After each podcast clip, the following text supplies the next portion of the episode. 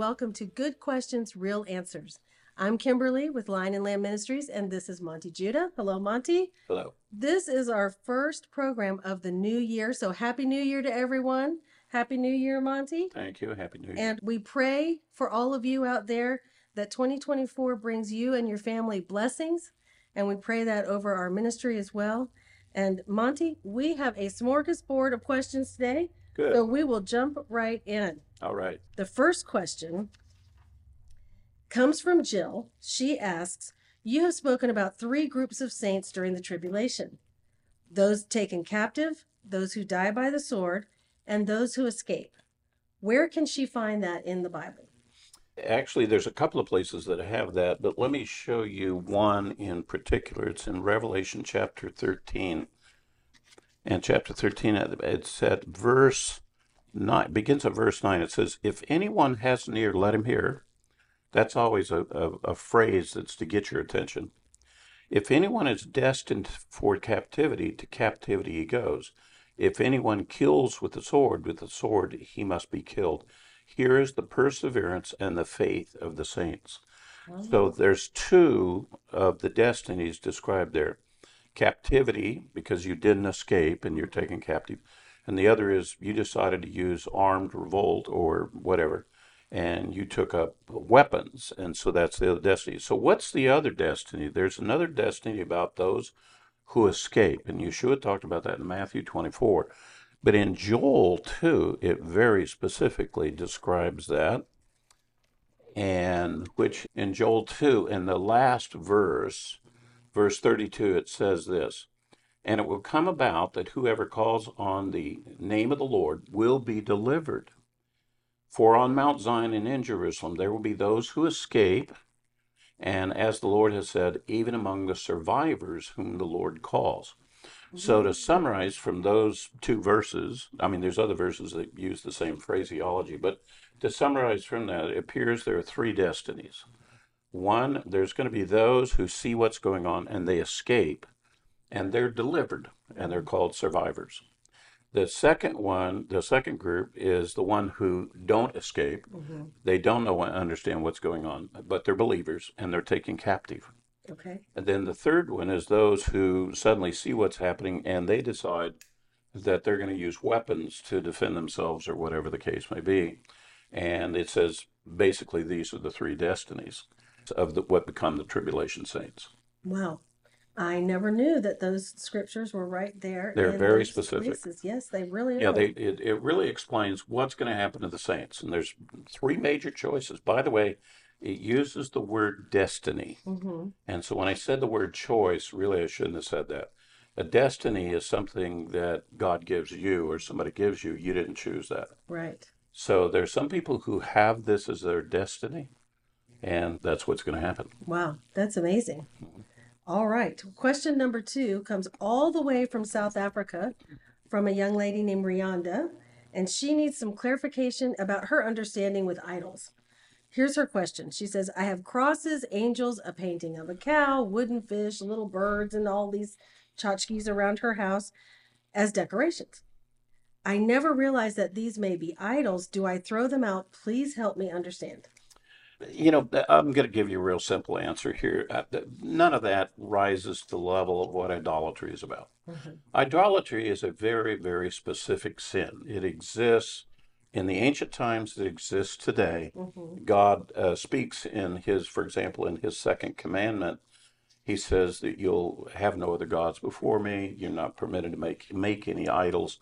And really, what it is a case of is any of those items sharing, receiving adoration and glory that really belongs to God. Because idolatry is when you take what really belongs to God, the praise and adoration of God, and you give it to something else. Right. And when you do that, God gets offended. He's, he says he's a jealous God. He will not share his glory with anything else or anybody else, whether it be anything that he's already created or anything that a man has made himself or man himself. And, and that's the issue of the subject of idolatry. The study of that is a much more extensive study to really understand it. Let me go ahead and just add to you that in Jewish thought, and this is traditional Jewish thought, there's different classes of what we call idols. And let me go ahead and throw something else scary here. There's one class called Asherim. Mm, And Asherim are trees of praise. yes. And those are classified as idols. Now, I won't go any further with that, but um, I'd like, I think the viewers can themselves figure it. But it's a natural tendency now when we go out, say, to a park, Mm, when we go to a setting and you see a big, majestic tree, when all of a sudden everybody goes, Oh, look at this wonderful tree. Well, that enthusiasm for that, that, that, oh, I'm impressed by the majesty and, the, and so forth. That's what the Lord was talking about. Don't do that. Oh, okay. That, that, that, that awe that you had, that, that belongs to the Lord. Mm, That doesn't belong to that tree. The tree was made by God. Now, if you want to see the tree and say, oh, look how wonderful a tree God made, yes. and give credit to Him, Mhm. wonderful. And that's really the, the understanding is whether it be anything created or anything made or anything that you get really fanatical about, anytime you put something in front of the Lord, it's a form of idolatry. I see. So that that's that's where the commandment So comes in. having little little trinkets bunnies and and, trinkets in your house it, it, it's not a problem. in the ancients they used to little make stone carvings and wood carvings and they would set them up on a mantle and they would say that's their god that represents their god god was very much opposed to that Sure. we have all kinds of th- artistic things that we have figurines and so forth if you're bowing down to it Then it's a problem. uh, you got a problem yeah. if you're by name giving calling him a god and saying he has certain powers or capabilities you got a problem Yes. And you're putting that before the Lord. And the Lord says no. But if you've got a beautiful picture of something and it's scenic and it adds to the decor of your mm-hmm. room, and so that that's not idolatry. Yeah. That was you just decorating your room. Yes. And I think a lot of people also think that about angels, angel figurines in their home and eh, Well- the same rule applies generally. Almost. However, we know for a fact we're not to worship angels. Angels really are heavenly beings. They really are. Yes. And the angels don't want you to worship them. And in fact, in Revelation, you know, the angel that that showed John the revelation, Yes. he specifically says, "Do not bow down to, do not worship him, worship God." You know, so there's a very clear distinction with regard to those. Mhm. And but figurines and things that evoke, you know, heavenly thoughts and of God's kingdom, and and so it, there's nothing wrong with that. Okay, great. Well, Rihanna, we hope that clears that up for you. And I know you actually tuned in something for me too. So that is a great answer for that question. We have a very interesting question now from Susan. She asks about the synagogue of Satan that's mentioned in Revelation. She says, Who is Messiah referring to when he refers to those who say they are Jews, but they are not, and calls them the synagogue of Satan? Well, we're talking about two verse references. One is uh, Revelation 2 9, hmm and the other is Revelation 3 9. Yes. And those, Revelation 2 and 3, are the seven letters to the churches. This is where the Messiah is giving, if you will, last minute corrections and instructions and blessings and promises to the believers that it's actually projected into the future. Believers who are going to be in the Great Trib. It's not historical. I mean, I know the names sound historical, like the Church of Ephesus and the Church of Sardis. Mm-hmm. Those are historical places, but the message is in anticipation and preparation for the Great Tribulation. So he simply used those names as placeovers for the seven churches. And there are characteristics of those historical churches that can be taken into account. But two of those particular ones, it's saying this phrase, and to those who say they are Jews and who are not, because there's some kind of controversy there. And the controversy is that we have some Jewish believers in those two churches, if you will, hmm and there's some sort of problem.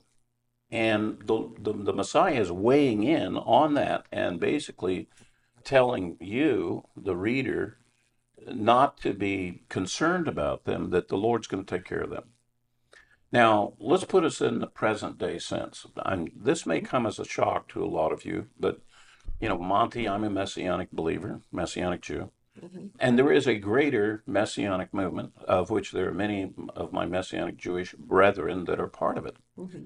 But there are a couple of big organizations of messianic Jews that don't necessarily adhere to some of the teaching that I and other independent messianics, for example, they don't adhere to the teaching of the two houses of Israel. Mm-hmm. They think the two houses have already been combined. They don't think that's a future prophecy in Ezekiel.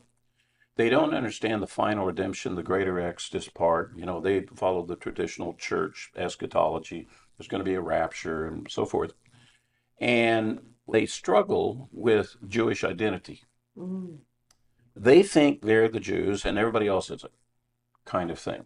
Okay. Well, one of the things that we hear in the teaching that came from the Lord and with the apostles was a Jew is not one who is one outwardly, it's one who is inwardly. Mm-hmm. Because let's take the word now. What is Judah? What does Jew mean?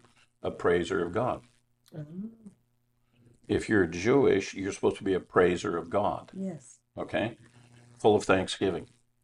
So those are things that originate within you. In other words, that's not an outer uh, appearance. Mm-hmm. That's like, well, I got a yarmulke, so that makes me a Jew. Mm-hmm. No, the scripture says a true Jew, this is what Paul taught. Mm-hmm. A true Jew is one who's one inwardly, who's a true praiser of God. Now, you've got Jews and others and non Jews in the same assembly. We're all getting ready to go to the end of the age. And guess what? There's a controversy. And it turns out that some of my Jewish brethren, honest to goodness, I know this is going to come as a shock to you, they don't they don't treat you as being equal to them. Mm. You're kind of a second class citizen in the kingdom. Well, there is no such thing as a second class citizen in the kingdom. Right. You know, the gospel is for all people and all nations and peoples and tribes and tongues. And the fact that I'm Jewish, and I think the going rate you know, is a, a buck fifty-seven because I'm Jewish and I have a dollar fifty-seven. I can get a cup of coffee at Denny's, or I could skip the Jewish part and still get the cup of coffee.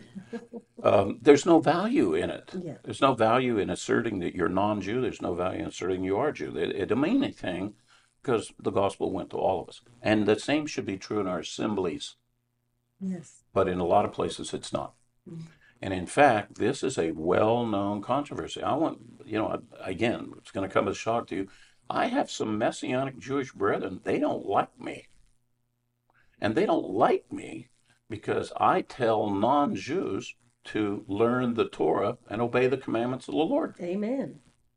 And they're like, well, no, the Torah's just for us. And they've got another teaching mm-hmm. about what the Gentiles are supposed to have. That controversy is described prophetically in that message. That's exactly what we have in these end days. I see. We have some Jews, believing Jews, who go around asserting their Jewishness and putting down other brethren from B'nai Ephraim and other independent Messianic brethren. They, they literally put them down. They, they hold them in disdain. Mm. And, you know, they're being bigoted Yeah. and by the way, I've called them out on them. I've told them they're bigots. That's part of the reason why they don't like me. but that's the controversy. Now, the interesting part is that verse, I will make them to come bow down to you to know that I've loved you. That's actually a reference back to Isaiah 49. Mm. In Isaiah 49, what it's talking about is what God is going to do. Are you ready for this? With the sons of Ephraim. Really? So the controversy is between Jews and Ephraimites. By the way, Isaiah chapter 11 says part of the final redemption is no longer will Judah vex Ephraim, and Ephraim will not vex Judah. So even Isaiah 11 describes this controversy. Mm-hmm. Well, one of the things that Revelation 2 and 3 9 is basically telling us as believers don't worry about the Messianic Jews that are disagreeing with you and coming at odds with you. The Lord will straighten them out. And by the way, he says the way he straightened them out, I'm going to make them come bow down to you to know that I have loved you. Yeah. So I say to my B'nai Ephraim brethren, don't worry about my Messianic Jewish brethren and the, the way they treat you and the way they act and the things they say. The day is coming when the final redemption comes, we'll, we'll all be in unity again. Isaiah 11 will be fulfilled, we, we will not vex each other. We will be in unity again. Praise the Lord. So it's a description of actually something going on today in the modern messianic moment. So, where does the term synagogue of Satan come from? Well, the synagogue of Satan, it's based on the reference of this. The, the favorite tactic of the Messianic Jews that are erring is they accuse other brethren. Mm. If you're in an assembly where you're accusing brethren, you're in the synagogue of Satan. That's what Satan does. He accuser. accuses the brethren.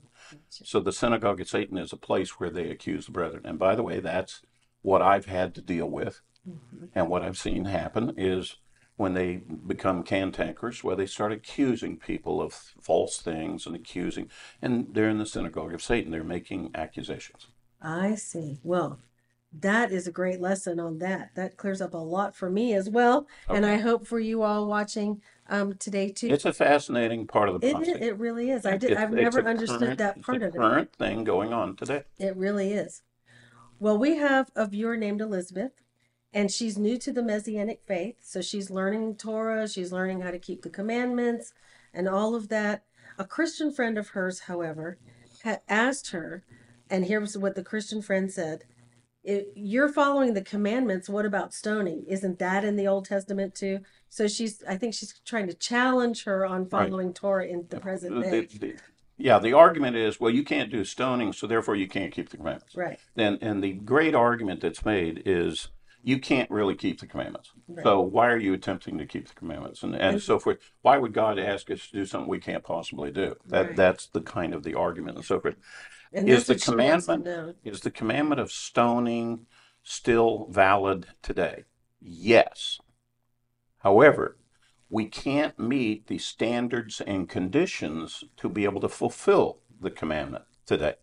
The same thing is true that we're supposed to be offering certain sacrifices at the temple in Jerusalem, you know, at certain various times. Is that still a valid commandment? Yes. Mm-hmm. The problem is we can't meet the standards and conditions of the commandment. Therefore, we can't do the commandment. It, it, it, the commandments are not just a list of do's and don'ts. The commandments are part of the things that attach you to God Yes. and the things that you attempt to keep the commandments so that you have a relationship with God. You're responding to the fact that what God has done for you, you're now loving God by keeping his commandments. So the the so-called argument, well, you can't keep all the commandments and so forth. Nobody has ever been able to keep all the commandments except one person, that was Yeshua the Messiah. Amen. Amen to So that's not a valid argument for us or anybody else not to obey the Lord. right. Secondly, let me step back for the moment. Let me see if I understand this right. You love God, you believe in Jesus, and you're telling another person, don't obey the Lord? Right. Do you understand how bizarre that is? Do you know that God's listening to you say that? Mm-hmm. Do you, do you understand you're going to have to give an account for having said that? The proper answer is yes, we obey every commandment of the Lord, even even the little commandments. But there's certain commandments it's just not possible for us to do yet. Right. Therefore, I can't I can't do it. I, I can just tell you right now, the, there's certain commandments for women. hmm I just never been going to be able to keep those, That's true. and there's certain commandments for men that you're never going to be able to. Absolutely. And th- there's different commandments for the different stations of life based on where you're at and location, whether you're in the land or not in the land, and so forth. But but anybody who has a heart toward God yes. can go through, see the commandments, and see what's what's appropriate and valid for us to. do. This is not hard. No. All you have to do is have a heart to love God, and you can figure out which commandments are appropriate to keep. Yes. So the whole argument hmm coming against you because, well, you can't, you know, are you going to stone people, you know, and all that kind of stuff. Pure nonsense. hmm That's the kind of argument the devil would come up with. Right.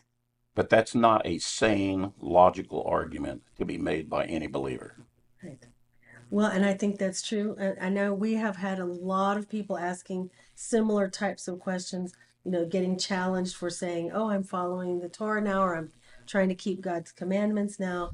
And friends, Christian or not Christian, any, you know, friend that they might have will challenge them and say, oh, and why are you doing that and that's not appropriate for today or it doesn't apply Or to what are you trying to become Jewish on us, or whatever the nonsense they come up with? The I, I've s- I've taught this before. Let me repeat it just real mm-hmm. quickly here. Every commandment has three parts. It has an objective, it has a standard, and it has a condition. There's a certain thing that God has commanded you to do or not do. There's a to a certain standard there is involved with it, and under what conditions are you doing it? Now, sometimes God will specify the standards, and sometimes He will specify the conditions. But a lot of times He doesn't. He doesn't specify the standards of the condition. He just gives you the commandment, and He's going to let you figure out what's the appropriate way on how to keep the commandment. Mm-hmm. One of the commandments, for example, on sacrifices is there's a very strong condition that has to be done. There has to be operating Levitical priests. There has to be a temple. There has to be a dedicated altar. And if you don't have those things, you have not met the conditions to be able to keep that commandment. Right. And that's implied and part of the commandment. This is not tough. It, it's a little bit like I ask you to, I want you to jump. hmm Okay, well, do you want me to jump a certain distance? Do you want me to jump a certain height? You didn't specify it. Right. So if I just jump a few inches off the floor, if I satisfied, well, I didn't specify any higher. If that's the way you're going to obey it, okay, you jumped. Okay. Mm-hmm. You, and so, but if I were to come in and say you must jump six feet, and by the way, you can't cross this line, like a like a person who would do a broad jump, and mm-hmm. so see now there's standards and there's conditions, Right. and sometimes God gives us those, sometimes He does not. So when part of the study of Torah is to learn His commandments, what are the standards, what are the conditions for obeying them, and you learn how to be wise about obeying the Lord. Very good. And you learn how to play by the rules. Yes. And so she can answer her friend simply by saying, No, we're that's not part of what this is. I'm following the Lord's direction. I'm following his instruction for life as best as I can. That's right. I'm trying to obey with from the heart. Yes. I may not be doing it well, but the Lord looks at my heart. He doesn't look at the, the end results. I think that's the key. Well, the other one that I, that, that, this is the answer I've have grown accustomed to. When somebody suggests that to me, I'd look them right in the eye and say, "Are you suggesting that I should not obey the Lord?" That's a good comeback. Well, that, that's stop and think about what you're doing. Mm-hmm. Is that your testimony? Right. That, that do you think you're more righteous? You think I've made a mistake based on that statement? Yeah. You know, so That's that. I would hope that that would make the challenger step back and think for a Right. moment. Oh, wait a minute. wait a minute, wait a minute, what am I doing? Yes. Right. Yeah. And it isn't it fascinating that somebody begins to obey the commandments of the Lord and all of your brethren and your mm-hmm. friends and your family all of a sudden they knew you were a believer and they they said they were believers and all of a sudden you have a testimony of obeying the Lord and this is freaking them out. Right. How much were they obeying the Lord? If if obeying their parents and having a testimony is freaking them out, like what is going on? Yeah. It reveals It sure does. By the way, it's the same thing that happened to the Messiah. yeah. The Messiah was walking around a whole very religious people. But all of a sudden, wait a minute, he came to do the will of his father. Oh, that's freaking everybody out. hmm Yes, indeed. Well, we hope that is a good answer for you and gives you some ideas on how to handle those tough questions when they come from people you really care about and you want to help them understand why you are doing what you're doing and choosing to do and obey the commandments of the Lord. All right. Our next question comes from Scott. He is wondering about the sheep and goat judgment mentioned in Matthew and how that fits into the timeline of the tribulation period.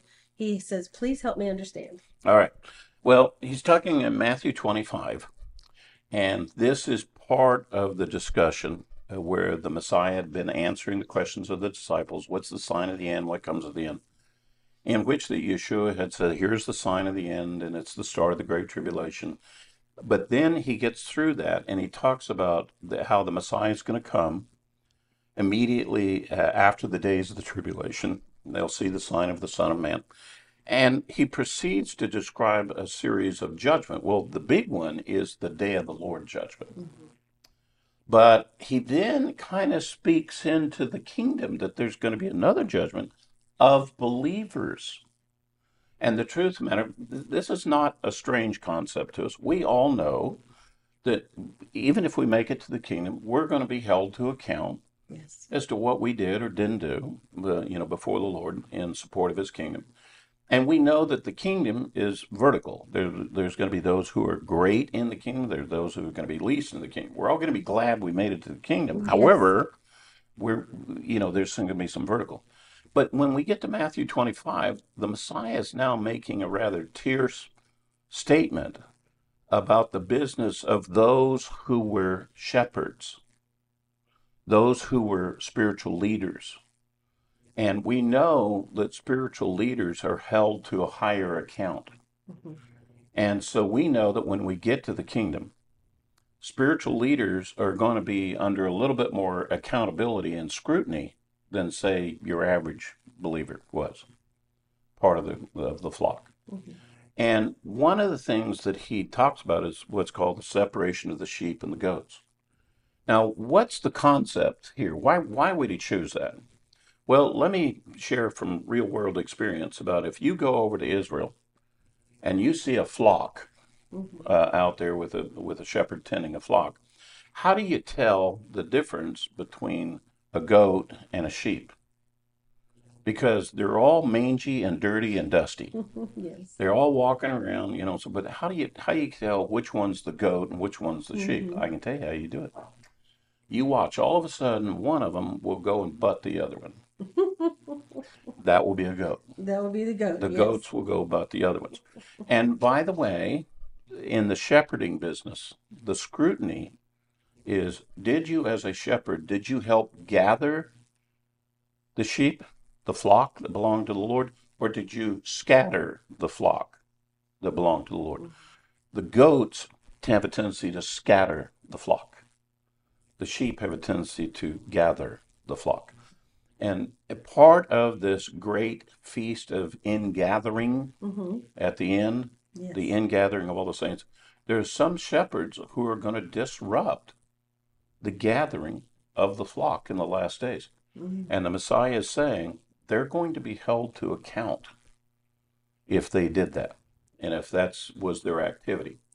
So Matthew 25 is this very terse thing, and it's a message to shepherds um, of the flock and of the brethren. He said, You need to be real careful. Are you scattering sheep? Are you gathering sheep? Are you acting like a goat?